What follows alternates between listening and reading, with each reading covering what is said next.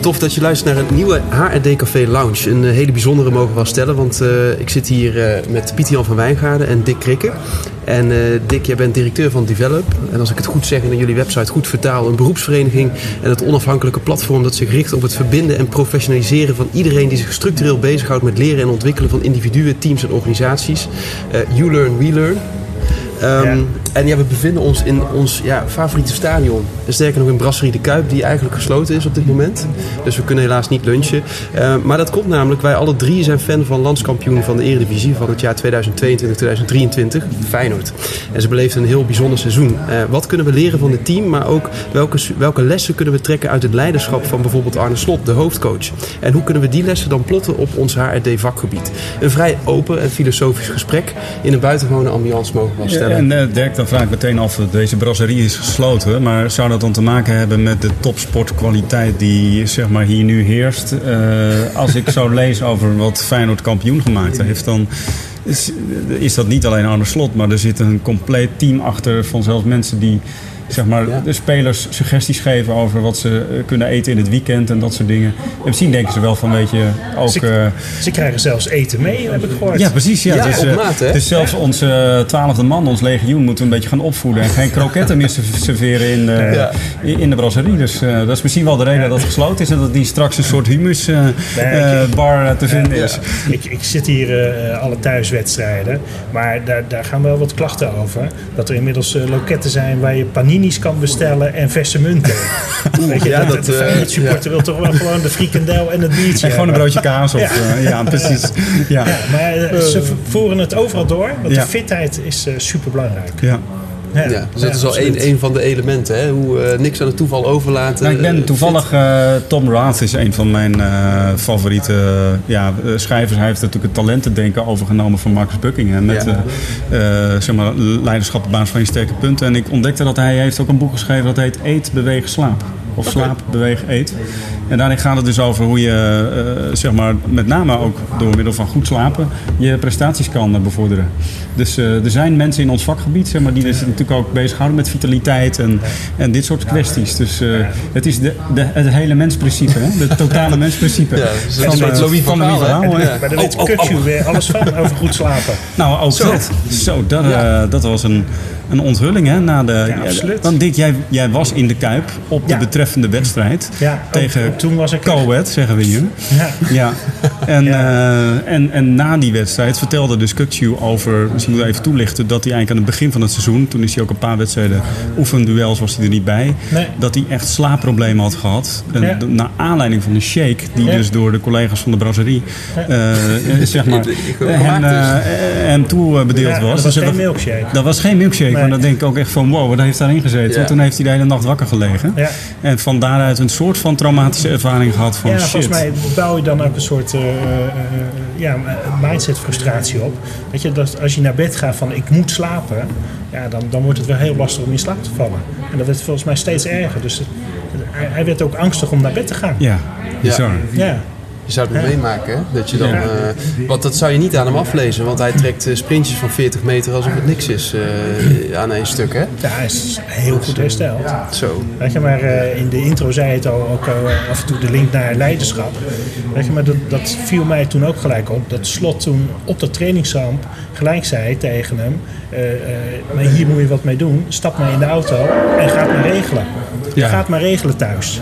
Ja. Terwijl waarschijnlijk heel veel andere professionals, trainers zeggen: nee, we zijn nu op kamp en hier is de focus en we moeten fit worden. Ja.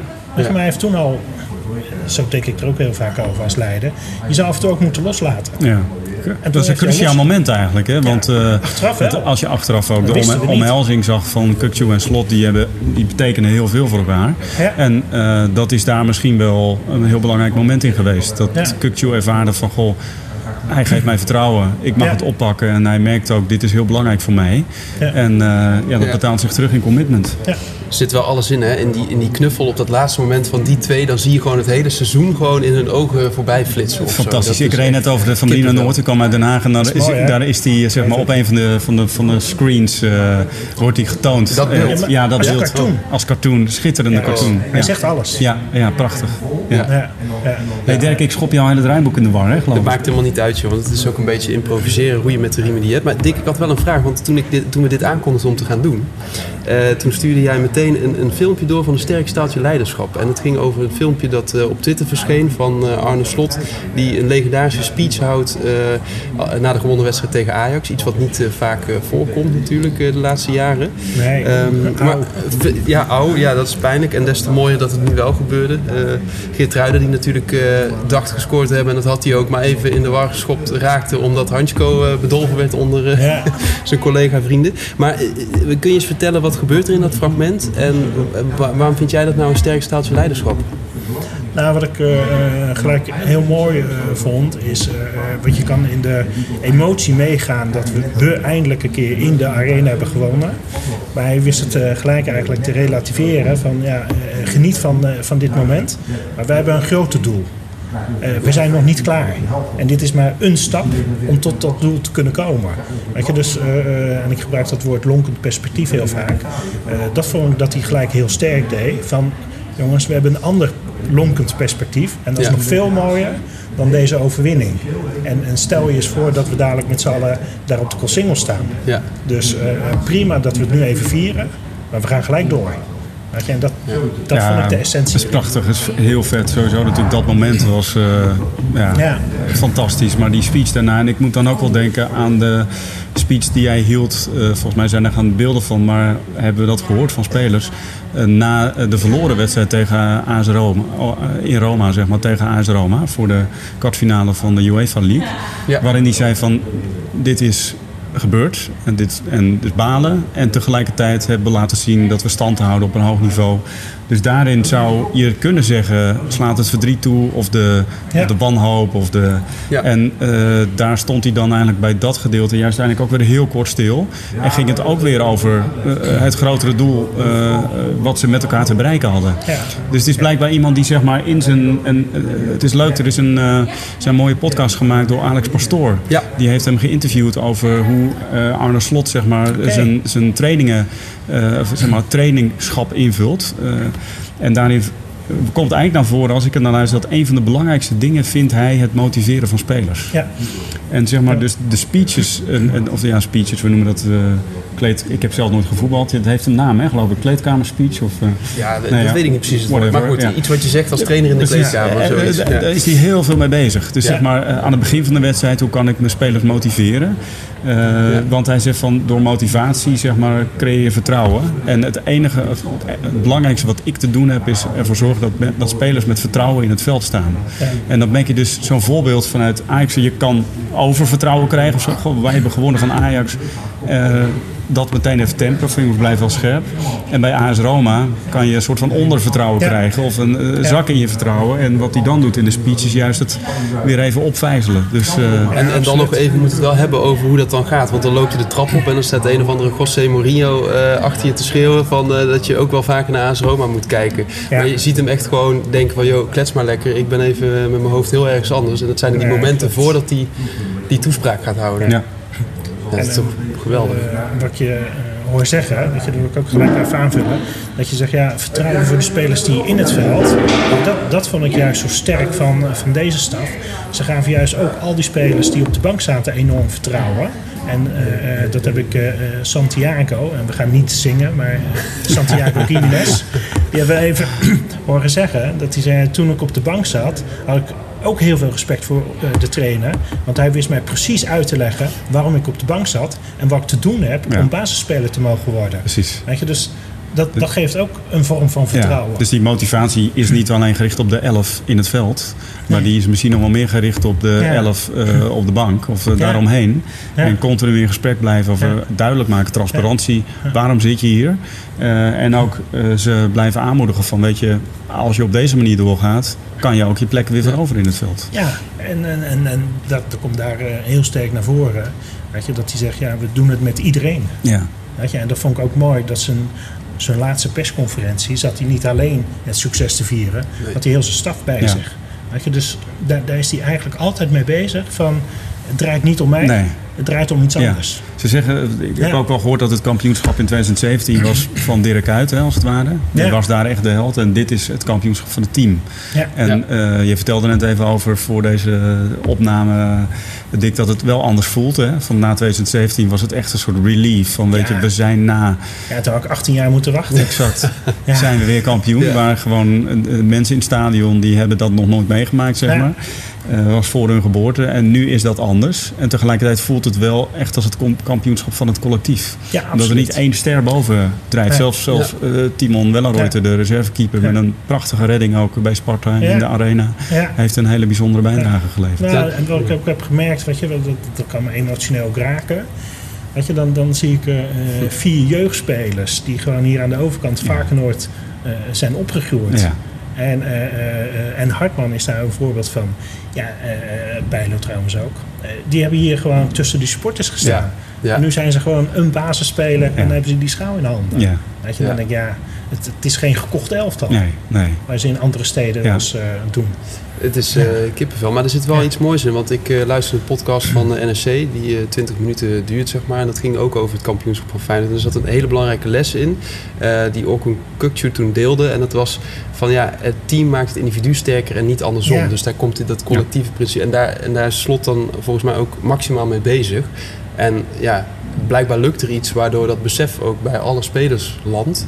Waardoor dat iedereen weet, hé, hey, we doen het voor iets groters dan onszelf of zo. Ja. En dat eh, vond ik wel heel tof om dat te horen in die podcast. Ja, mooi hè, en dat je dat dus ook echt terugziet op het veld. Eh, hoe zeg maar dat de ene keer valt, valt Ali Reza in en eh, is de maakt de, de, de, de gelijkmaker tegen PSV. Ja. En de volgende keer eh, Ja. schiet uh, Idrissi hem binnen. Dus, dus de, de- ook daarin zie je. ja, dat, dat was de uitdaging van eh, eh, Slot. Eh, de invallers waren top. Ja, En dan werd de invaller basisspeler. En Ja. was toch weer de invaller top. dus ja, Dat, dat was wel een hele lastige voor hem. ja, Ja. Ja, de invallers waren top. ja. Ehm, wat, wat natuurlijk ook eh, wel ja, bijzonder is, want eh, nou, Slot is denk ik nu twee jaar, of twee, dit was het tweede Ja, seizoen van Slot. tweede seizoen. Ehm, en Feyenoord is, ja, als we alle media geloven en lezen, en natuurlijk die volgen wij op de voet, is het niet de makkelijkste club om een cultuurverandering te brengen. Er zijn trainers geweest die het geprobeerd hebben, Fred Rutte, eh Gert-Jan van Beek, die natuurlijk de, ging bushcraften en weet Ja. ik veel, die de spelers niet echt wist te raken, als je dat hoort. Maar ja, wat, hoe zouden we dat kunnen duiden? Wat heeft Slot, maar natuurlijk niet alleen Slot, maar ja, hoe heeft zo'n cultuurverandering eigenlijk kunnen plaatsvinden of zo? Dat is meteen een hele grote vraag ook, maar... Ik denk dat het start met visie. Ja. Dus, dus voor Arne Slot is gewoon iemand die een hele duidelijke voetbalvisie heeft. Dat is één. En twee, dat is ook mooi aan die podcast met Alex Pastoor. Maar je kunt in feite iedere persconferentie erop terugluisteren. Eh, zijn ouders waren docent. En dat hoor je terug. Dus hij kan zo geweldig goed communiceren. Ja. En, en het is een didacticus. Ja. Dus ik denk dat dat gewoon de, de kern is van zijn vak. Hij is in staat om hogere wiskunde, waarvan hij zegt dat het niet hogere wiskunde is, te vertalen naar hoe, wat hij wil zien op het veld. Ja. En dat kan hij op een manier die ook nog eens motiverend is. Eh, dus dat- maar dan gaat het alweer meteen over de rol van slot. Jouw vraag ging over cultuurverandering. Ik denk, en dat vind ik ook het mooie aan wat ik nu zie bij ge- gebeuren bij Feyenoord. Niet alleen het eerste elftal speelt op deze manier. Hè, vanuit de spelprincipes hoog druk zetten. Ja. Eh, dus dat betekent ook aanvallers mee verdedigen. Er zitten een aantal gedachten achter die, Ja. die kun je gewoon in de opleiding zeg maar, gaan intrainen. En eh, ik kijk nog wel eens bijvoorbeeld eh, via de livestream naar de onder 15 of de, eh, de onder 17 of de onder 21. En dan zie je eigenlijk hetzelfde speelbeeld, speel, Klopt. spelbeeld ontstaan. Ja. Ja. En het leuke is ook dat ze daar nu op scouten en eh, op inkopen. Dus dat is volgens mij wel een manier om vanuit een bepaalde echte bril die Slot wel heeft gebracht. Dat ze nu zeggen van, ah, Ja, dit Ja. omarmen wij. Ja. En, dat is, en dan heb je natuurlijk nog een algemeen directeur, Dennis de Kloeze, die zegt het moet alleen om voetbal gaan. Ja. Dus die haalt alle randzaken weg, wat waanzinnig eh, knap is. knopen doorhakken. we zitten hier naast het Ja. stadion, we kijken ernaar. Eh, prachtig, stalen constructie. Maar eh, hier en daar eh, loopt er wat water tussen de, Ja, eh, tussen de stalen constructie door. Ja. Er moet van alles aan gebeuren. het toilet is ook geen Precies. feest. Exact, ja. en je naar die bekerfinale? gewoon keus, ja. en naar de bekerfinale meer. Er zit ook een directeur die gewoon keuzes maakt. Ja. En, en dat het voetbal dus voorop zet. En daarmee wordt die visie eigenlijk nog steviger. Ja, ja hij durft de knopen door te haken. Eh, en, en, en dat helpt altijd bij een cultuurverandering. Weet je, dat, eh, dat er een aantal sleutelfiguren eh, dezelfde kant aan het opkijken zijn. Weet je, en, eh, en Arnissen is daar zeg maar, wel mee begonnen. En, eh, eh, ja, en, en iedereen gaat daar nu in mee. En dat las ik ook ergens. Dan denk ik, ja, zo is dat ook.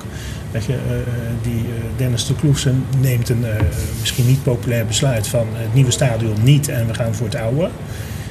En dan zie je zeg maar, de meelopers gaan weer meelopen. Ja. Ja. Je, maar er zou één iemand moeten zeggen en nu is het klaar. Hij heeft, gewoon, hij heeft zoveel gedaan door die knoop door te hakken. Duidelijkheid. Ja. Precies. Ja. Ja, Ja. en het is wel mooi wat je zegt, want meelopers heb je aan beide kanten. Ja, Dus de meelopers lopen sowieso mee. ja, En die lopen ook mee op het moment dat ze een besluit krijgen wat Ja. hen even niet aanstaat. nee.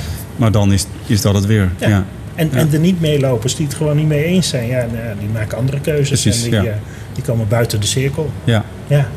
Dus dat, dat helpt Ja. volgens mij wel bij cultuurverandering. Ja, en nog één ding wat ik ook nog aan moet denken is, volgens mij, zei, hè, normaal gaat het altijd over voorbeschouwing van het seizoen. Hè, we moeten meedoen op het kampioenschap, et cetera. Maar hij had iets veel moois als doel, namelijk dat mensen weer trots worden op het Ja. voetbal van Feyenoord. Ja. En eh, dat is toch Echt mooi dat je dat, belangrijk. Ja. dat je dat bedenkt. Ja, dat hangt Het is- samen met die visie. En dat is natuurlijk Carol Dweck eh ten voete uit. Hè? Van we gaan, eh, we gaan ons richten op inspanning en niet op prestatie. Ja. Dus hij zegt van ik heb twee doelen meegekregen. Zei Arne Slot, namelijk ervoor zorgen dat we weer aantrekkelijk voetbal spelen.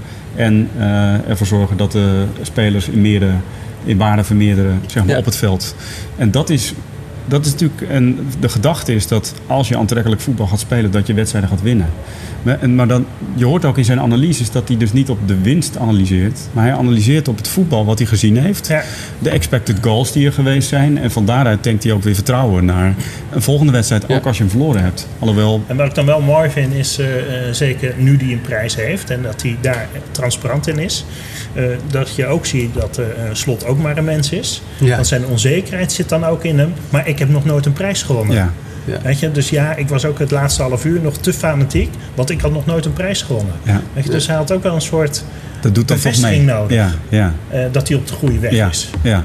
Dat moet toch op je cv komen. Ja. ja. Weet je, leuk hoor dat je eh, eh, vorig jaar in de finale stond, maar ik heb hem niet gewonnen. Nee, Weet je, dus daar, daar zat zijn persoonlijke frustratie ja, wel precies. onder. Ja, En dat hij nu hoopt dat hij ook rustig kan worden.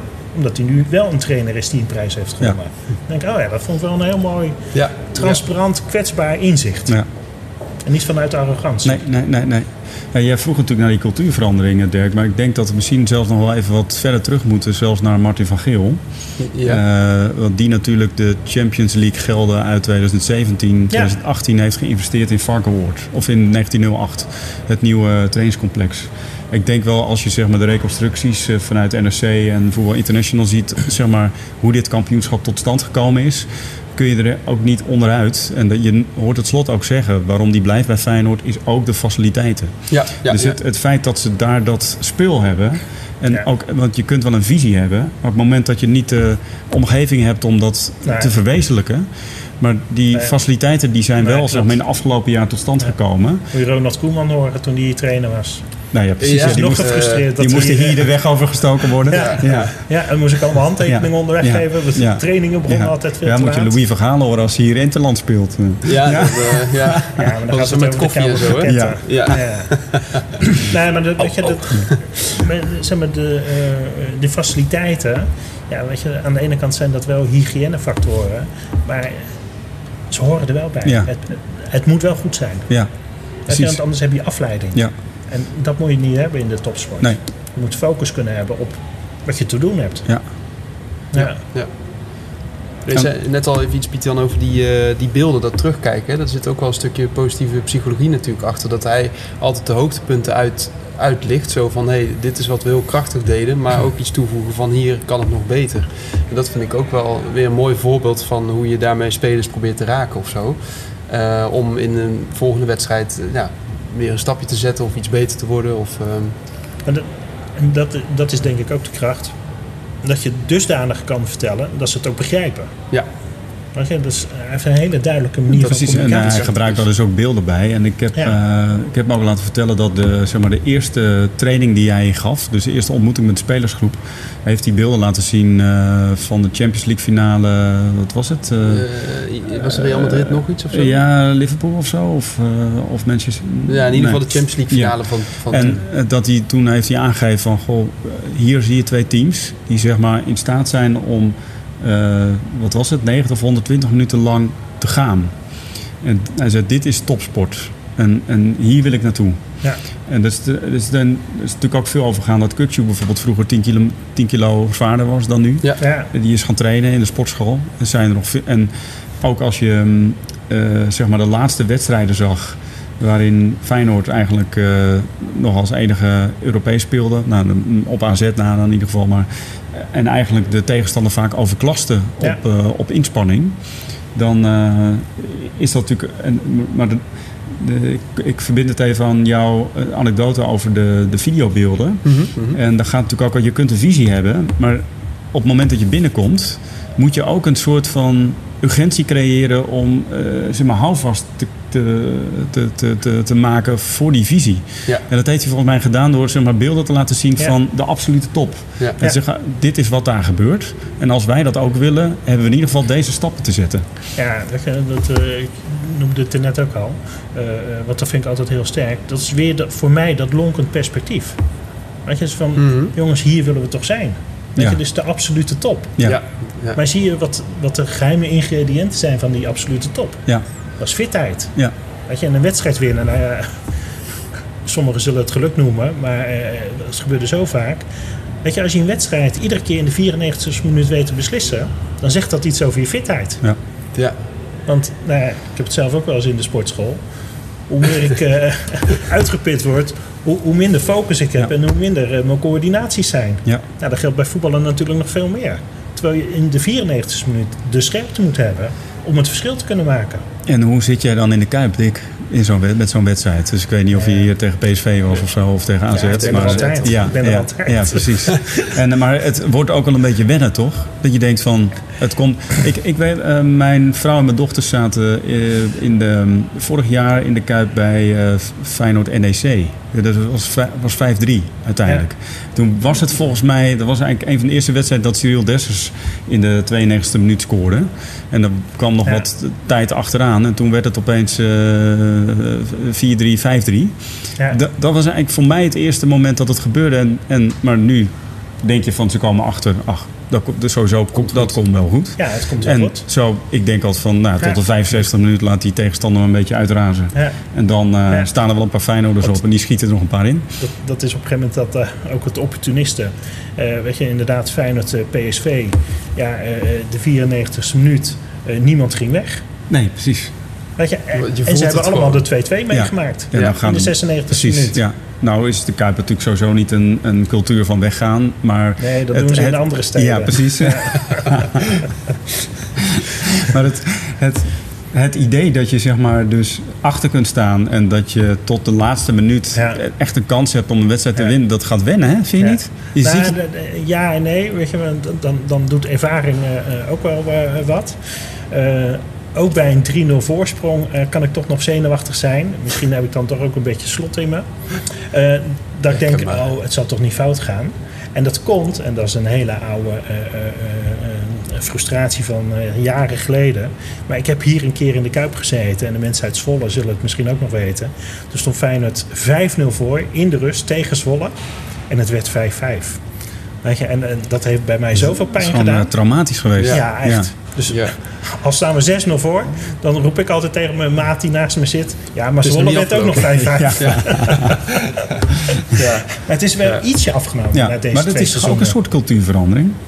Zeker, ja. ja. Het is bijna ongewoon of zo. Hè? Ja, het is, maar je merkt daarin bijna een soort cultuurverandering bij het legioen. Ja. Ook wel gek. Ik bedoel, hoeveel mensen zitten hier? 50, Ja. 1000? Ja. En dat je zeg maar door een andere manier van spelen daar wat meer rust in krijgt. Of dat je anders naar je club gaat kijken. Dat kan waarschijnlijk ook zo weer veranderen. Maar Ja, je, ziet, bizar. eh, je ziet de bosjes meer vooruit. Hè? Als wij, eh, we hebben natuurlijk in Utrecht eh, onze favoriete broodjeszaak Tutia Tavola zitten. En dan spreek ik altijd met Joram, de de eigenaar. En ja, weet je, daar komen we natuurlijk al jaren. Maar die zie je ook heel anders lopen en anders praten over Feyenoord dan, dan, dan voorheen. Dat is heel grappig. Gewoon en, veel en, en ontspannender, ja, minder En dat komt eigenlijk niet eens door het kampioenschap, maar vooral ook tenminste door de manier waarop er gespeeld wordt. Ja. Het is wat meer met bravoure. Dat, dat, ja. Dus het is niet meer zo van, oh jee, we moeten tegen Ajax, wat zou er gebeuren? Ja. Nee, gewoon gaan deze wedstrijd winnen, we, we spelen, we kunnen winnen of verliezen.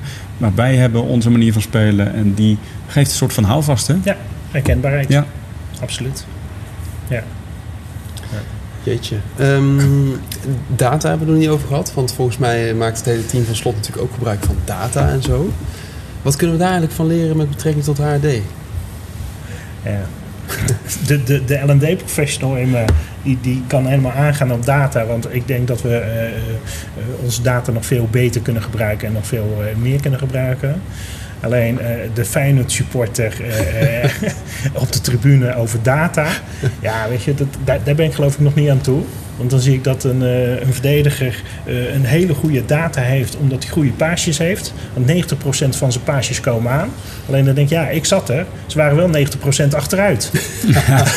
weet je, dat, dan, denk, ja. ja. dan komt hij ja. bovendrijven dat hij zo paasvast is. Ja, dat kan ik ook.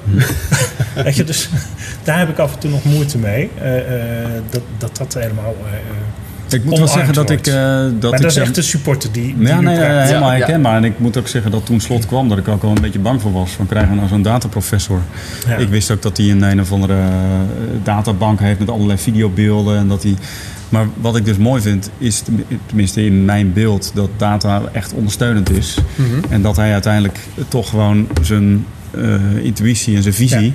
Uh, met name zijn visie ook zeg maar, voorop zet. Ja. Ik, wat ik wel leuk vond om te lezen is dat ze dus die spelers. Uh, die gaan challenges aan met ja. elkaar. Hè? Ja. Dus, hij heeft, dus er is iets gebeurd in die spelersgroep. Waardoor. Het zijn natuurlijk allemaal mensen met competitie als talenten. Hè? Want anders ga je niet topvoetbal in. En er, iemand heeft bedacht uh, in, in die staf. van dat competitie kunnen we nog meer voeden. Dus we gaan challenges inzetten. En soms is dat bijvoorbeeld een maand geen suiker eten. En een andere keer is het ja. uh, iedere ochtend beginnen met een ijsbad. Of, ja. Ja. Uh, en zo brengen ze elkaar uh, tot grotere hoogte. Het is, het is niet echt data, maar het heeft wel te maken met die performance. En het is ook iets wat uit die spelers zelf komt. Ja, elkaar Tenminste, positief aansteken. ergens is aangezwengeld. Superleuk natuurlijk dat je... En ik zie dat uh, zeg maar, uh, de, de, link naar gamification. Weet je? Je, ja. je, je, gaat het leuk maken. Je gaat er een spelelement in doen. Ja. En dat past natuurlijk ook wel heel erg bij dit soort profielen. Want die zijn allemaal competitief ingesteld en resultaatgericht. En uh, nou, kosten wat het kost, moeten ze winnen. Weet je? Dus een challenge werkt heel erg goed bij dit soort profielen. Ja, dat zie je dus ook ja. gebeuren. En nou, hoe leuk als je dat bedacht hebt, dat je gewoon ziet van... Hey, nu komt Ali Reza weer met een of andere challenge en nu ja. komt er weer iemand anders. Ja. Dus dat het gewoon overgenomen wordt. En dat wil je natuurlijk in je organisatie ook. Dat, je, dat je zoekt naar als HRD of L&D'er, wat zijn aanknopingspunten, wat zijn, wat zijn talenten misschien waar ik bij kan aansluiten om initiatieven te lanceren die worden opgepakt en eigenlijk gewoon hun eigen weg gaan. Ja, en, en daar hoort ook weer uh, ruimte geven. Weet je, want dan, dan moet je als staf niet zeggen: ja, nee, uh, dat is niet onze challenge, wij hebben het niet bedacht, dus dat gaan we niet doen. Weet je, dus ja. laat het ook gebeuren. Ja. Weet je, en dan, ja. dan gaat het leven. Dan moet je het niet naar je toe halen, maar dan moet je ook en dat lef hebben om het los te laten en te zeggen: van nou, gaan jullie er maar mee aan de haal. Ja, want zo hoorde ik uh, pas ook. En dan denk ik: ja, ja, misschien wel. Dat iemand het uh, eigenlijk onverantwoord vond dat Kukshu bij uh, een, een andere trainingsschool fit is geworden. Ja. Want dat ging dan buiten het beleid ja. om. Ja. Nou ja, ja. Dat hebben ze lange tijd ook gezegd hier, hè? dat het eigenlijk niet wenselijk was nee. dat ze buiten Feyenoord zouden ja. trainen. Volgens mij is Malaysia daarmee begonnen, in die uh, ja. trainingsschool. En, uh, nou, en ik die... vind het ook een vorm van vertrouwen. Weet ja, je? precies. Kukshu is toch een professional, die weet er ook waar hij naartoe wil. Ja. Dus die, die, die weet echt wel wat hij aan het doen is in die sportschool. En als jouw doel is om te groeien en beter te worden, dan uh, ook als je dat buiten onze organisatie omdoet, dan geef je daarin vertrouwen en uh, kun je je gang gaan. En als je dan die beelden ziet op Instagram en je ziet Kukju uh, tekeer gaan in de sportschool, dan denk je, oh jeetje, nou, als ik in de sportschool sta, ziet het er toch net iets anders Zo, uit, zeg maar. Hoezeer ik ook het gevoel heb dat ik me maximaal inspan. Ja. ja. ja. ja. ja. Volgens mij, voor mezelf uh, hoor ik dat, uh, die rode draad, dat het ook wel heel vaak uh, over loslaten gaat. Weet je, Ge geef ruimte. Weet je, dat... Ja, dat Vertrouw is, er maar op dat is wel bijzonder we dat, je dat zegt. Want ik vraag me af of Arne Slot, zeg maar, dat Als con controlfreak, hoe je ja, ook maar ik, ook zo ziet. ik herken Maar, het wel ja. inderdaad. Ja, toch wel ergens. Het is niet een soort controlfreak van op de data en ik moet alles in. Het is meer, denk ik, wat ik, wat ik wel bij hem zie, is dat hij op allerlei fronten eh, eh, maar één ding wil beïnvloeden. En dat is hoe spelers op het veld staan. Hij wil controle op het einddoel hebben. Precies, Ja, ja. of op de, of op de inspanning misschien nog wel Ja. meer. Ja, van Ja. het spel wat er gespeeld wordt. Ja, En zelfs in, in de persconferenties naar de buitenwereld pakt hij aan om zeg maar, volgens mij zijn eigen spelers te beïnvloeden. Wat dat Ja. betreft. Dus hij vertelt een verhaal wat helemaal past bij de tegenstander niet groter maken, maar ook niet kleiner. Uitgaan van je eigen kracht en tegelijkertijd wel een realistisch beeld van je tegenstander. eh, Ja. Waardoor hij volgens mij al Ja. een heel beïnvloedingsproces ingaat, zeg maar, of eh, mee bezig is, waardoor hij uiteindelijk die elf op het veld in een goede mindset krijgt. ja, Waarbij ik ook nog wel knap vind, want we hadden natuurlijk te maken vorig seizoen met een leegloop van best veel mensen die in de basis stonden Ja, in de Conference League eh, finale. En er komt dan in één keer, eh, nou ja, ik weet niet of dat bij jullie ook was, maar ik ben verslaafd aan eh, 1908.nl, eh voetbalprimeur. En nou, de ene naar de andere speler kwam met een bepaalde nationaliteit. Dat ik dacht van, oh ja, maar dan heb je ook nog te maken met het interculturele aspect. ja, Hè, dus en dan zie je zo'n Danilo die niet zonder Pashao kan.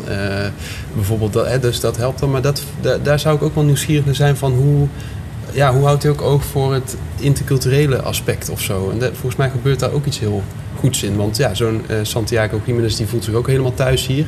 Kijk ook maar naar zijn vriendin is gek. eh, hoe heet ze, Fer Serrano of zo. Die, Ja. eh, die op de fiets achterop Is die bij jou stapt. wel eens achter op de fiets gesprongen? Of, nee, nee, dat nog niet. Maar ja, ik, ik vind het echt een, een geweldig mens. Ja. Ja. Eh, eh, hoe ze zichtbaar is, eh, hoe ze Ja. het omarmt, weet je. Dat, eh, Even ter toelichting, eh, zij ging ook met een Feyenoord shirt, alle- hoewel onder de jas, eh, is ze in de arena geweest. Undercover, Ja. ja. Ja, ze zat eh, de laatste wedstrijd tegen Vitesse zat ze eh, op vak S ja, bij de harde kern. ja, de Eh, uitnodiging. was ook eh, nog even in de legioenzaal geweest volgens mij om Ja. eh, plaatjes te draaien. Ja.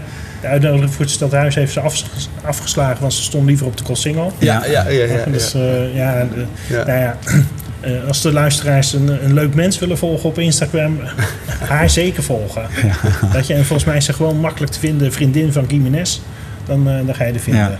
Ja, ik heb ook wel het idee dat, zeg maar, dus dat, dat, er zit ook weer iets randvoor, randvoorwaardelijks aan. Hè? Dat Feyenoord wel ontzettend gegroeid is in het welkom heten van, eh, van, van nieuwe, wel, ja. eh, nieuwe spelers. En met name uit het buitenland. Als je ziet hoe ze worden opgevangen, Ja. wat voor eh taalles en faciliteiten ze krijgen. Daar hoor je veel positieve reacties op van spelers. Ja. En, eh, en, en oudspelers spelen hier ook een rol in. Want volgens mij is Senesi heeft, houdt dan ook contact met Jiménez. Volgens mij wonen ze, hebben ze ge- gewisseld van appartement. Ja. Ja. En heb- hebben ze zelf, de ouders van Senesi, nog contact met Jiménez. Dus daar zit ook iets in van eh, dat ze elkaar wel een beetje ondersteunen daarbij. Je noemde net ook al natuurlijk eh, Danilo en, ehm Pashao. en Pashao. Ja. Die volgens mij, die Pashao die tot, eh, weet ik het, eh, december geen woord eh, Engels Nee. sprak. Dus eh, ga maar eens uitleggen hoe die moet spelen. Ja. Ja, Ja. Ja. Ja. Kijk, en, en dat is voor mij wel weer een link eh, eh, zeg maar naar L&D. eh, eh, als je het over een, een, veilige leeromgeving hebt of een veilige eh, werksfeer. Weet dat draagt volgens mij allemaal heel erg bij dat je je comfortabel gaat voelen. Ja. En dat je denkt, Dat ik je ben welkom hier echt voelt. welkom. Ja. Weet Ja. je, en ik, ik, ik ben geen product wat ze eh, volgend jaar met eh, 40% rendement willen doorverkopen. Nee, precies. Nee, ze zien mij als, als mens. Ja. Ja. Weet je, dat, eh, en, en, en- ja.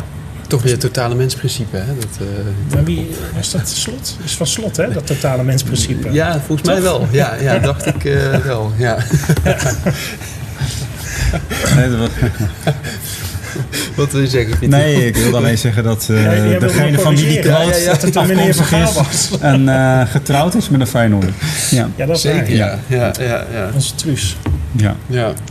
Ja. Maar daarin lijkt dan toch ook wel iets te zitten, want ik zit nog even te denken over dat loslaten. Dat, want dat zijn ook processen die je als Arne Slot zijn of weet ik veel ook niet helemaal in de hand kan hebben. Dus daar moet ook iets gebeuren of zo, dat dat...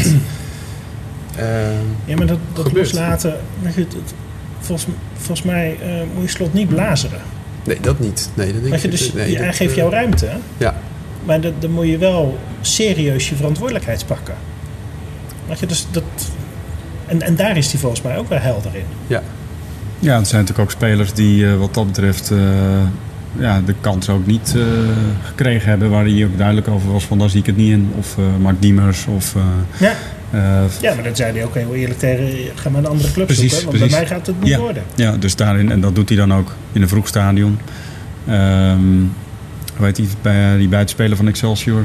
Uh, ja, als hij kan. als hij kan, inderdaad. Die uh, eigenlijk ja, ook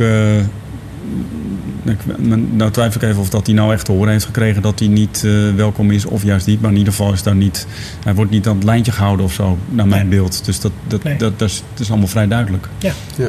En, en volgens mij uh, creëer je daar ook respect mee als je die duidelijkheid geeft. Ja. Ja, en volgens mij ook in, bij Kukje was het natuurlijk ook aan, in het begin zo dat hij daar ook tegen gezegd heeft: joh, wat je nu laat zien is gewoon te weinig. Terwijl die ook ziet, je hebt het talent, je hebt de volledige potentie, die kan je volledig eh, benutten. En dat heeft ook bij hem echt iets, een knop om, omgezet. Ja. ja. ja.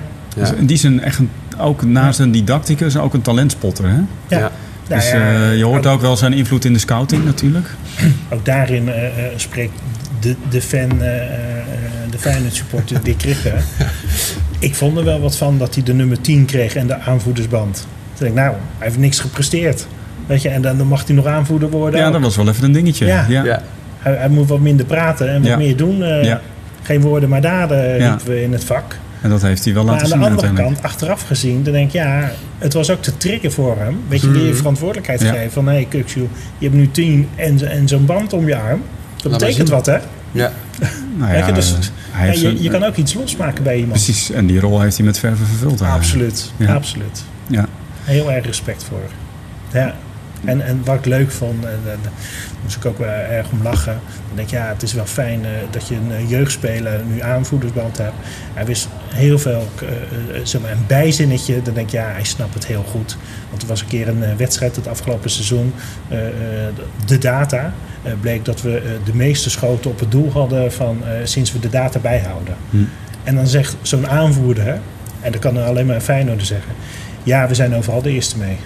Ja, ja, ja. ja, dat kan geen ene andere aanvoerder had dat kunnen zeggen. Ja, ja, ja. Weet je, dus hij Dan moet je gewoon fijn op bloed hebben. Ja, hij draagt de Feyenoord-cultuur gewoon overal met zich mee. Ja, dat vond ik echt geweldig. Ja, dat was heel goed. Ja, ja. Hey, als je nou het hebt over dat Feyenoord-bloed, hè? Dat is toch wel een beetje gek, hè? Ook, uh, tenminste, als je erin zit, is het waanzinnig. Als je er buiten staat en je kijkt ernaar, denk je, wat gebeurt daar op die Kossingel? Mensen snappen me niet. Jij stond daar, hè? Ja. ja je probeerde een fotootje te maken van dat bordes. Eh, en toen realiseerde je van, oh ja, hier wordt ook nog vuurwerk afgestoken. Ja. Ja. ja. Vijf voor twaalf had ik echt een perfect zicht. Ja. En daarna was het zicht. En uh, mijn neefje zei al, denk je echt goede foto's te gaan maken? Ik zeg ja. ja. En nou, uh, één over twaalf, ik, ik, stond alleen maar in, in een soort rode nacht. En ik, ik heb tien minuten de spelers niet kunnen zien op het bordes. Ja. huilende mensen. Huilende mensen. Uh, jong, oud, armrijk. Uh, ja. Allerlei kleuren. Die en, en, huilende mensen. Ik zit hier met mijn vingertje omhoog, maar dat zien jullie niet, want het is een podcast. Ja, ik, ik heb ook meerdere momenten tranen in mijn ogen gehad. Weet je, dat, het, het, raakt me gewoon altijd. Ja. En hoe komt dat? Ja. ja, dat is heel moeilijk eh, te zeggen. Weet je, ik kom hier al als ventje van 12 kom ik hier al binnen. Dus dat is al meer dan 40 jaar. Weet je, dus ja, dat, dat zit heel diep. Ja, dat had het net nog even over Bayern München ook. Het, het, uh, iets wat misschien daarin meespeelt is ook dat het niet vanzelfsprekend is. Hè? Ja, dat. Dat je, dus we hadden het even over hoe zit je nou als Bayern München fan te kijken naar afgelopen weekend zijn ze dan weer kampioen geworden. Van wat doet dat dan? Ja, voor de tiende keer Precies. elkaar. Ja. Ja, ja. ja, dat is, ja, misschien nooit uh, ja, de weg van Leiden uh, draagt ook wel bij aan een succes. Want hebben hier natuurlijk ook uh, veel geleden. En uh, daar moet ik af en toe nu ook uh, nog aan terugdenken. En de oude luisteraars weten dat misschien ook nog. er was de HCS-periode. En dan zat ik hier ook in het stadion. En was de tweede ring was afgesloten. Op de eerste ring zaten 8000 mensen. Waarvan ik. Hm. En dan zaten we te zingen Slaap kindje slaap. Ja. ja die deden niet aan klantenbinding op dat moment. Alleen ook dat heb ik meegemaakt. Ja, ja. Weet je, dus ja, diepe dalen, uh, hoge pieken. Ja. Dat, dat is wel bij Feyenoord. Ja. Ja. ik kan het natuurlijk ook niet vergelijken met andere clubs, omdat ik daar niet uh, op de tribune zit. Maar, of, um, en, maar je, wat je sowieso het. Ja, vanuit de haven natuurlijk ook wel veel arbeiders die hier ja. komen. Rotterdam Zuid, en ook een, een wijk die niet uh, ja, waar veel problematiek is. Ja. En toch dan hier een stadion waarin het over het algemeen allemaal wel goed verloopt. Maar ook uh, een aantal jaar geleden hebben we natuurlijk gezien uh, van Wim Jansen, uh, Chris Jan, die overleed. Ja. Hoe het dan, nou, Harney inderdaad noem jij even, hè, die supporter die ja. op de Koolsingel stond. precies. Ja. Oh, en als je kippenvel krijg je dan, hè? Als je en ziet, en die jeugdspeler die zeg maar voor kanker behandeld werd. Ja. Wat er dan op gang gebracht wordt door zo'n legioen. En niet alleen financiën die binnenkomen, maar gewoon kaarten. En Ja. dat is een waanzinnige community. Ja. Of even. Dit, het hele grote spandoek wat hier eh, van, eh, wat was het, Ja. 550 meter of zo, die Ja, eh, dat hier even bizar. uitgerold Ja. werd. Ja, Ik- nou, dat is ook bizar. Dus dat creëert samenhorigheid. Hè? ja. En, eh, die, die heb ik ook al eh, heel lang omarmd van eh, You Never Walk Alone. Ja, dat, dat voel je hier. Ja, dat is echt zo. Hè? Ja. ja. Ja, weet je, dat eh, jij een Feyenoorder bent en, en jij zit al tien jaar naast me in het vak. Dan laat ik jou niet vallen. Nee. Al ken ik je niet. Ja, precies. Ja. Weet je, want Ja. Ik heb hier ook mensen, ja, ik kom ze alleen maar hier tegen. Ja. Het zijn wel mijn vrienden. Ja. Ja. Weet je, maar ik, ik zou niet weten wanneer ze jarig zijn. Eigenlijk weet ik ook niet waar ze wonen. Maar dat ja, is- in welke stad ze wonen. Dat, dat Nou, je, je had het dus over Feyenoord bloed. Hè? Er zit dus iets in het DNA of in de... Ja, dat je allemaal naar de, hetzelfde veld kijkt. Want er lopen ook ieder jaar weer andere spelers. Dus Ja. dat kan het ook niet zijn. Maar Nee. eh, waarbij je dan ook nog zegt van... Die spelers met, die echt ook uit Rotterdam komen, zeg maar. Die, hebben dan nog, die geven nog extra dat gevoel. Ja. Die hier ook onderdeel waren van het legioen, zeg maar. En nu opeens op het veld staan. Ja, dat is wel de ultieme droom eigenlijk, hè? Ja. Zo van, het, het draait misschien nog wel meer om het legioen dan om het voetbal. Ja. Ja, zoals eh, Michel van Egmond natuurlijk ook altijd zegt, dat, dat eh, voetbal ook gaat over de verhalen en zo. En hier zijn natuurlijk zoveel verhalen over wat die club voor mensen betekent. En eh, ja, dat, dat, is, dat gaat dieper dan alleen het voetbal of zo. Dat, eh, Eh, weet je, als ik eh Feyenoord zeg maar, altijd thuis vanaf de bank eh, op tv zou moeten kijken. Volgens mij zou het mij dan niet zo raken als, als hier Je, in je de moet Kuip. hier gewoon af en toe zijn. Ja. ja. Ja, En toch zijn er ook veel supporters die dat ook doen. Ja, zeker. ik heb zelf ook geen seizoenskaart. Ik ben Nee. hier af en toe. We gaan samen af en toe... eh, over, maar iets over ja, mezelf. ja, nee, tuurlijk. Ja. Maar, het is, ehm, en, maar ik herken dat wel hoor. Ja. Want het vuurtje gaat echt branden als je hier bent. Ja, en dan ga je op tv worden. ook weer anders kijken naar. ja. ja. Ja. Ja, alhoewel ik luister wel altijd, eh, ik kijk het niet, ik luister altijd naar Dennis en Dennis op eh Ja, Radio ik ook. Altijd Radio dat, Rijnmond, Dat doorleef je dan hè? nog Ja. meer, dat is super. Ja. Ja, Ja. ja. Ja. Oh man, ja. Ja. Ja. Dat is tenminste objectieve journalistiek. Toch? Ja, daar moet je toch helemaal niet aan doen, joh. Dat, eh, dat bestaat niet. En eh, daar zijn zij wel vrij duidelijk in. Ja. Ja, ja. Maar ook altijd weer heel eerlijk, weet je wel. Dus zo al wel een slechte bal weer van, weet je. ja. Dus het is aan beide kanten. Ja. Het is, eh, Maar ik kan het van hen ook hebben als zij kritiek hebben op ja, Feyenoord. ja. En als ik dat van Leon Dries hoor, dan denk ik van... eh, ga ergens anders Ja, kijken. die zekerheid. Ja. Ja. maar dat, Ja. ja. eh, ik weet niet of dat bij Feyenoord hoort, of bij de Rotterdamse mentaliteit, maar ik herken het wel.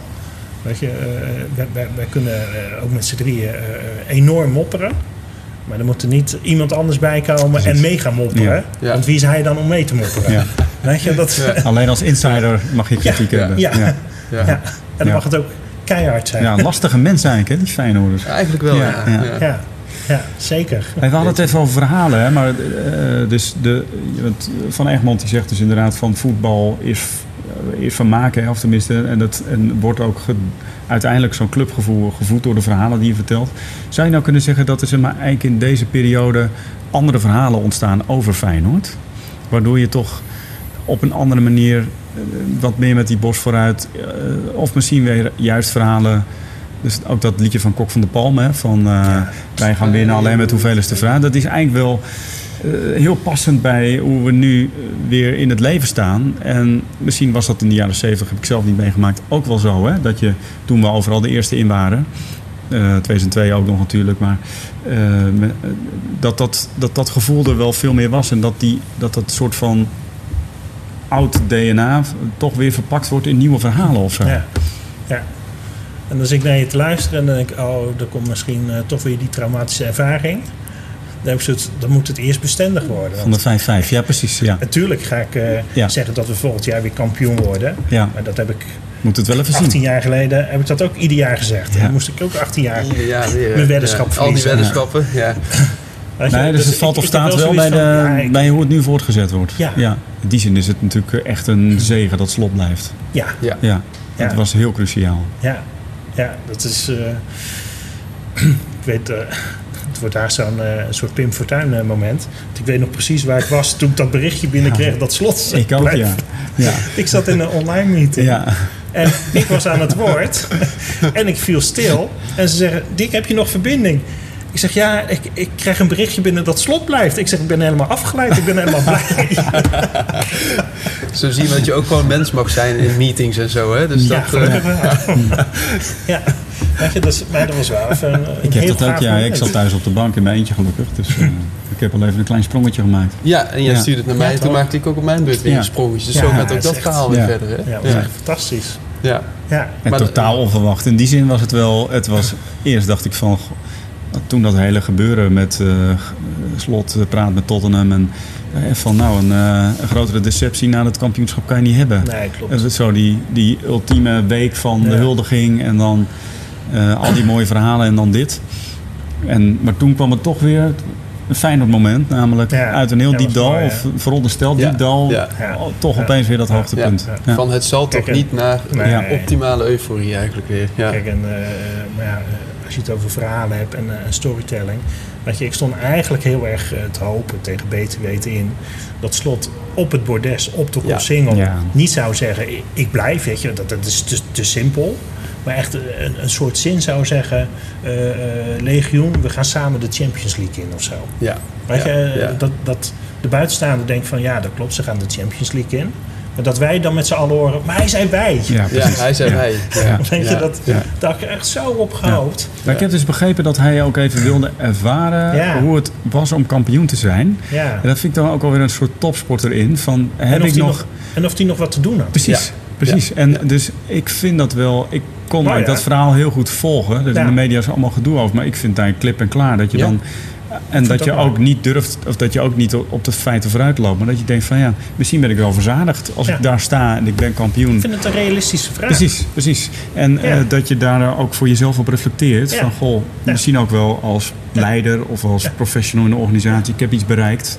Ja. Nou, het is, eh, je gaat vanzelf, als vanzelfsprekend weer een nieuw project aan of een, ander jaar in. Ja. Sta ook even stil bij hoe ervaar je dat nu? En eh, is, er, is er nog ruimte voor nieuw succes eigenlijk? Hè? En kun je daar ook dan voor kiezen. Dus je, je kiest eigenlijk weer opnieuw voor, voor dat. Dat vind ik eigenlijk wel heel sterk. Ik denk dat in de organisatie zijn we natuurlijk geneigd om maar door te hobbelen omdat project of dingen naar dingen komt. Ja. Maar echt dat stilstaan, bewust, ga je nog steeds voor diezelfde organisatie kiezen en weer met die energie die je er ooit inbracht weer verder brengen. En dat er dan ook even wat alternatieven aan je rommelen. Dat is dan misschien ook wel weer goed om juist die keuze te maken. Ja. Ja, ik vind het heel logisch. Ja. ja. Nou goed. Ja. En daar was ik er natuurlijk wel blij mee eh, te horen dat hij eh, eigenlijk eh, na een nachtje slaap het al wist. Ja, precies. Op de dinsdag Ja. wist hij het Ja, al. ja. Dat hij dacht, oh ja, Ja, ja, ja. hier heb ik nog wat te doen. ja. En wat ik ergens hoorde, en, en dan denk ik, dat, dat heeft dus ook met zaadjesplanten te maken. Ik heb hem ook ergens in een interview horen zeggen dat hij zeg maar in 2017, ik weet niet waar hij toen zat, misschien bij Cambuur of eh, dat, dat weet ik niet. Ik volg Feyenoord en de rest weet ik nooit.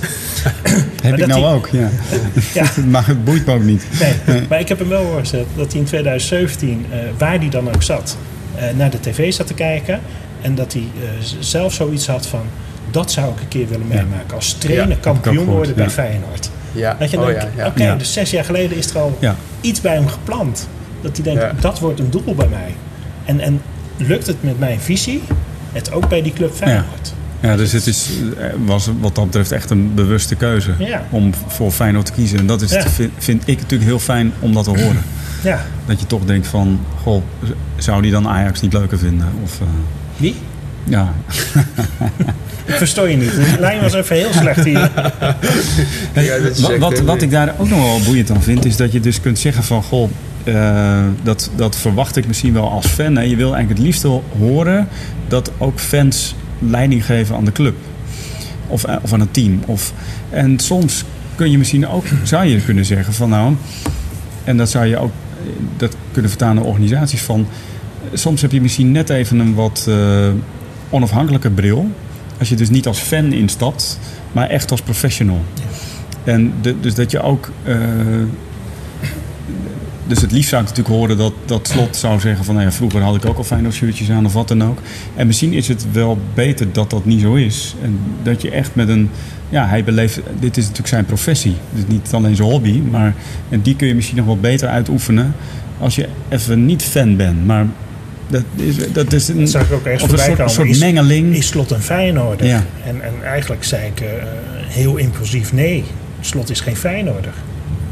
Weet je, maar verwacht ik dat dan eigenlijk van hem? Nee, Ja. ja. m- misschien ook wel niet. Ja. Ja. Weet je, en ik hoop wel, weet je, maar dat heb ik al van heel veel spelers eh, gehoord. Eh, kijk naar Roy Mackay en ik kan er nog veel meer op noemen.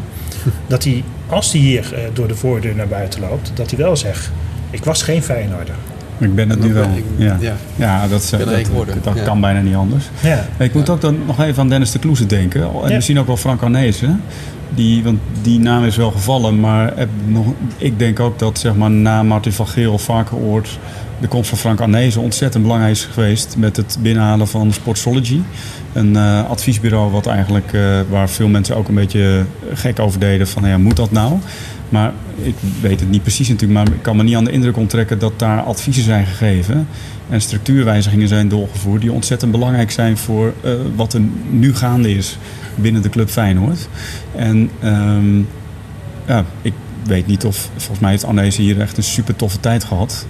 Maar ik denk niet dat je ze, die was natuurlijk bij, hij is, eh, heeft bij Ajax en PSV gespeeld. Dus ehm, echte Feyenoorder was het in ieder geval niet. Dennis de Kloeze denk ik eigenlijk ook niet. Als je Nee. ziet wat voor knopen die doorhakt. Die misschien voor een echte Feyenoorder wel veel lastiger zijn om door te hakken. Ja. Ik denk dat op dat soort posities ook even wat mensen die weer even nou, zich committeren aan- betrokken. gecommitteerd zijn aan de zaak. En tegelijkertijd inderdaad, dat moet er wel zijn, hè, denk ik. Maar interessant spanningsveld. Ja. En ook in zo'n team waarin jij al zegt van nou, een paar jongens van Varkenoord, hier echt uit Rotterdam-Zuid. En een paar mensen gewoon van buiten die het hier superleuk hebben. Maar misschien met evenveel plezier straks weer eh, doorgaan naar eh, de topclubs in de Premier League. Ja, ja, ja. ja, ja dat, inderdaad, een, een, een fan is er emotioneel bij betrokken. En die eh, kan eh, eh, beslissingen nemen of juist geen beslissingen nemen, gebaseerd vanuit die emotionele betrokkenheid. Weet je? En eh, ja, dat zie je natuurlijk ook wel eens bij familiebedrijven. Ja, Terwijl Ja, ja. iedere consultant weet wat ze te doen hebben. ja, Ja. ja precies. Maar, Ja, dat is een eh, mooie vergelijking, ja. denk ik. Ja, Feyenoord is eigenlijk een soort familiebedrijf, toch? Ja, het is zeker mijn familie. ja, ja. Of het een bedrijf is. Misschien aan het worden. Nee. Ja, het worden. Nee, weet je, maar dat, ja, Ja. daar kan je het wel af en toe mee vergelijken. Ja. Zeker. Ja. Ja, en dan, eh, ja, weet je, en, eh, en dan zit ik misschien ook in het, eh, voor sommige mensen het verkeerde eh, eh, eh, kamp. Eh, want je verwees er net al eh, naar die oude staalconstructie waar we naast zitten. het is wel mijn staalconstructie. Ja, dat je, er moet geen, eh, geen nieuwe kuip komen. Nee, Weet nee je, met- het mooiste maar ja, stadion dit van is Nederland. allemaal Ja. emotie wat ik zeg. Want mijn ratio weet echt wel wat Maar- de voordelen maar zijn van dat, een nieuwe kuip. Ook dat als je hierin hebt gezeten en die ontploft, Ja. Ja. dan. En, Ja. en je ziet hoe de dichte mensen op het veld zitten, Ja. met alle consequenties van dien, overigens. Ja. Ja. Kijk, en, en, en ik weet niet of het een podcast waardig is, eh, eh, eh, maar ik, ik ben er dan, eh, ik word er trots, blij. ik, ik, word er, ik krijg er een glimlach van op mijn gezicht als ik dan de Lazio-trainer hoor zeggen. Het is daar een psychiatrische inrichting. dan denk ik, ja, maar dat is ook de sfeer die we willen Vervult je neerzetten. enigszins met trots. Ja. ja, ja. Dan denk van, maar dat willen we. Dat, dat Onneembare vesting. denkt van, Ja. Ja. wat gebeurt hier? Kijk, een compliment voor het legioen. Ja, Ja. Ondanks het Ja. voorwerp wat tegen de koud kwam, Ja. waardoor dat hij deze opmerking dat waarschijnlijk- niet. Hetzelfde toch met vuurwerk. Het is toch niks zo mooi als vuurwerk hier? Ja. Ja, mag jij eigenlijk ook niet zeggen. Nee. Ja. nee. En dan verbaast me altijd dat ik heel veel niet Feyenoorders die ook nog nooit in de Kuip zijn geweest en iets minder met voetbal hebben, dat die mensen zeggen, ja, maar we begrijpen niet, hoe komt dat vuurwerk dan binnen? Ik zeg, ja, hoe komt dat binnen? Ik zeg, nou ja, neem je wel even mee hoe, hoe dat binnen kan komen. Maar echt verbazing Ja, dat ze niet weten hoe vuurwerk binnen kan Ja. komen. Want je wordt gefouilleerd. Ik zeg, ja, je wordt gefouilleerd. ja. Dat klopt. ja, ja, ja, ja. dat, ja. En dat, dat bedoel ik, dat, dat krijg je hier echt allemaal hartstikke mee. En op te- televisie krijg je dat toch minder Ja. mee. Weet je, dus eh, hier gebeurt het. precies. Hè? Ja. Hey, en volgend seizoen komt er natuurlijk aan. Eh, ja, het moeilijkste is, eh, aan het, of ja, je komt aan de top, maar dan moet je er zien te blijven. Wat is nou de, de grootste uitdaging en wat kunnen we daar dan weer van leren als we een organisatie zijn? ja, je, je, je visie en je methodiek blijven hanteren. Ik, ik vind dat ook wel een heel spannend moment. Want wat, wat gebeurt er met het elftal? Wat gebeurt er met slot?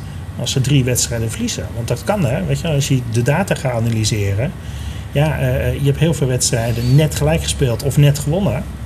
Uh, het zou volgend jaar zomaar kunnen zijn dat je die net niet wint. Ja, uh, en dan? En dan? Ja. Je, blijft ja. het moraal dan ook hoog? Ja, dus ik, dat vind ik voor volgend jaar een hele spannende. Ik heb er wel vertrouwen in. Ja, zeker. Ja. En, omdat ze een doel hebben omdat ze een doel hebben, omdat er een visie ligt en omdat er een uitdaging ligt, denk ik. Volgens mij ook het, ja, het klinkt een beetje suf natuurlijk, maar om te zeggen van het is het onderzoek waard om te kijken of je ook dit voetbal in de Champions League kan spelen. Ja. En ik kan me, ik kan me voorstellen dat Slot er zo naar kijkt. Zo van, dat is de uitdaging. Ja. Zoals jij uh, even refereerde naar 2017, toen hij bij Cambuur zat en op de televisie keek naar de Koolsvinger van kan ik met mijn voetbal zo'n club ja. uh, groot ja. maken. Ja. En dat je eigenlijk ook zo nu gaat kijken naar de Champions League. Niet goh, wij moeten winnen. Of, maar uh, gaat het ons lukken, gaat het mij lukken om met dit soort voetbal uh, zeg maar ook ja. op dat niveau te presteren. En ja. daar, is, daar ja, is natuurlijk ook wel wat voor nodig. Nog wat spelers aankopen, met name in de breedte. En ja, we hebben natuurlijk ook gezien hoe lastig het was tegen Roma. Wat niet eens een supergoeie ploeg is, maar wel heel geraffineerd speelt. En natuurlijk wel een aantal spitsen op de bank heeft. Die gewoon... Uh... Ik hoor even de stalen constructie hierboven trouwens. Ja, ja. ja, dat was het enige moment dat ik even niet blij was uh, dat het nieuwe Feyenoord en Slot het altijd met mooi voetbal wilde oplossen. Weet je, want dan sta je uh, acht minuten voor tijd 1-1. Ja. En dan blijven ze mooi voetballen. Je hebt het tegen AS Roma, daar ja, heb tegen, wedstrijd. Ja, ja, ja ik de kijk kwartfinale. Dat, ja, eens. Weet je, denk, schop die bal het stadion uit. Uh, zorg dat iedere speler om de minuut kramp krijgt. Weet je, maak het maar even lelijk. Ja. Nee. Maar toen was ik te resultaatgericht. Nee, nee, ik ben het helemaal met je eens. En, en uh, ik, zo'n speler als die ballen, we hebben het deze week ook weer gezien tegen Sevilla. Die krijgt één bal en die schiet hem er weergaloos in. Ja, echt bizar. Echt. En uh, ik ben blij dat ze niet gewonnen hebben deze week. Maar ja. uh, tegen Feyenoord werkt het wel. Ja. En uh, ja, als je dat soort spelers kan inbrengen, ja, dan heb je ook wel... Over die Balla, de reactie van Hansco vond ik geweldig. Want die maakte echt nog een, een laatste goede slijding. Alleen die zei van, ja, hoe die hem aanneemt, hoe die wegdraait. En dan schiet hij hem ook nog hoog. Weet ja. je, echt zo verbazing ja. van, maar dat kan helemaal niet. Ja. Nee, maar dat, dat, dat, was zat bewondering in voor het vakmanschap. Hè? Ja, absoluut. prachtig. Dus dat je dat als verdediger ook zo kan zeggen. En dat je gewoon in die zin... Ja, want ik lach er. Ja. Alleen, hij schoot hem ook nog eens hoog. Precies. Ja.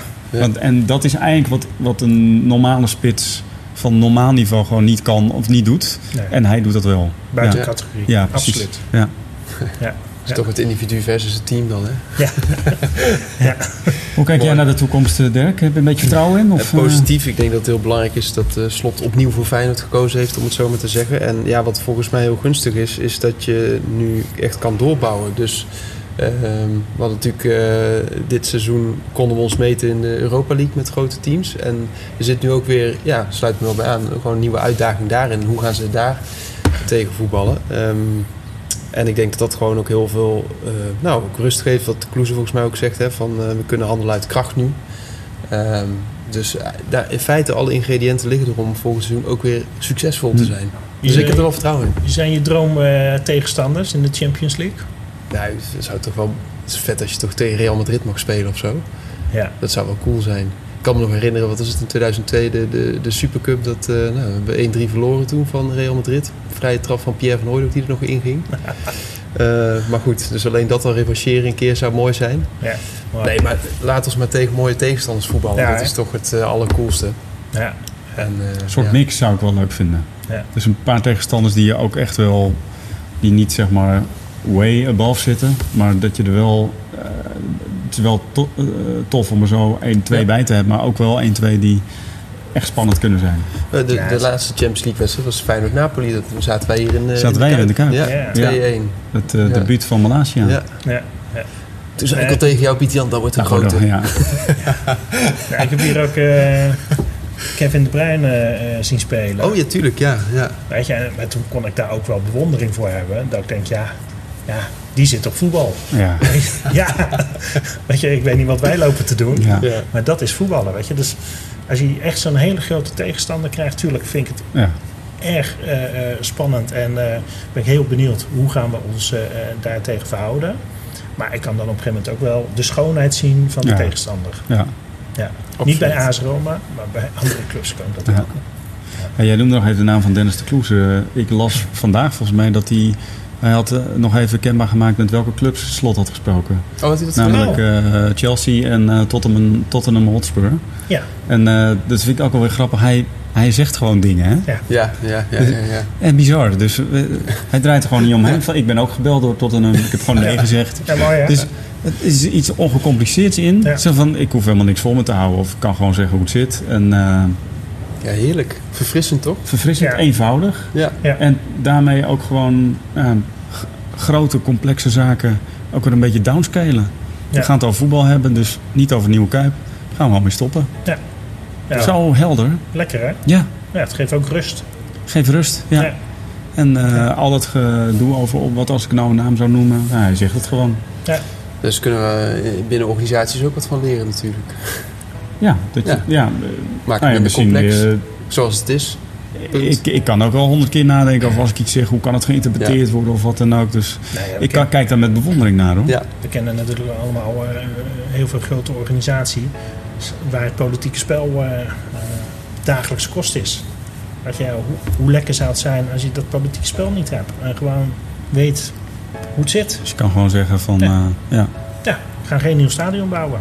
Ja, Ja, daar vind ik wat van. Ja, dat kan. Maar we gaan het niet doen. ja, Ja, ja. weet je, lekker toch? een soort helderheid. Ja. ja. Dus, eh, mooi. Volgend jaar weer jongens. Eh, dat zou mooi zijn. Misschien moet ik er wel een live reportage van maken. ja, De Koolsingel. ja, live op de, of in het Hofplein. Ja, dat is ook goed. Ja, je we moeten wel even mee. waterdichte apparatuur meenemen. Ja, ja, Nee, leuk. ja. Volgend jaar weer, graag. Erg leuk. Gaan we doen. eh, top. Dankjewel Dick voor, eh, voor dit mooie moment. Ja, en jullie bedankt dat, dat we in de Kuip deze podcast hebben mogen opnemen. De Feyenoord-fan en de L&D'er die samen in één podcast zitten. En misschien moeten we wel zeggen van ben je nou ook Feyenoord-fan? En wil je volgend jaar aansluiten bij dit gesprek? Van harte welkom toch? Zeker. Ja, maar Want, volgens mij eh, zit de nadruk op... Wil je ook aansluiten? Want ben je ook Feyenoord-fan? Ja, dat is geen vraag. logisch, Dat is geen vraag meer. ja. Zeker na het luisteren van dit gesprek. Ja, als je zo lang zit te luisteren, dan ben je Feyenoord-fan. Precies. Ik denk ja. het ook, ja. Dus eh, voel je welkom. Ja, zullen er de staat een, eh, zo'n uurtje op de teller, dus inderdaad. Ja. Ja, Ja. we zullen de data analyseren van eh, hoe Ja. het geluisterd wordt. Ja, nee, goed. Nou, bedankt. Ja, bedankt. Leuk. Dankjewel.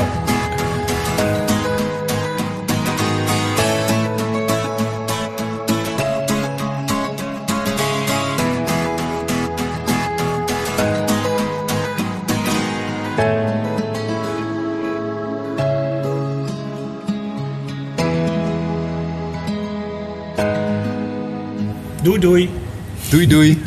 Al het goede. Goede, ciao, ciao. Dat zeg Uitman toch altijd. Ja, Ja, doei, doei. Powered. Powered Powered by Kessels Smith Broadcasting.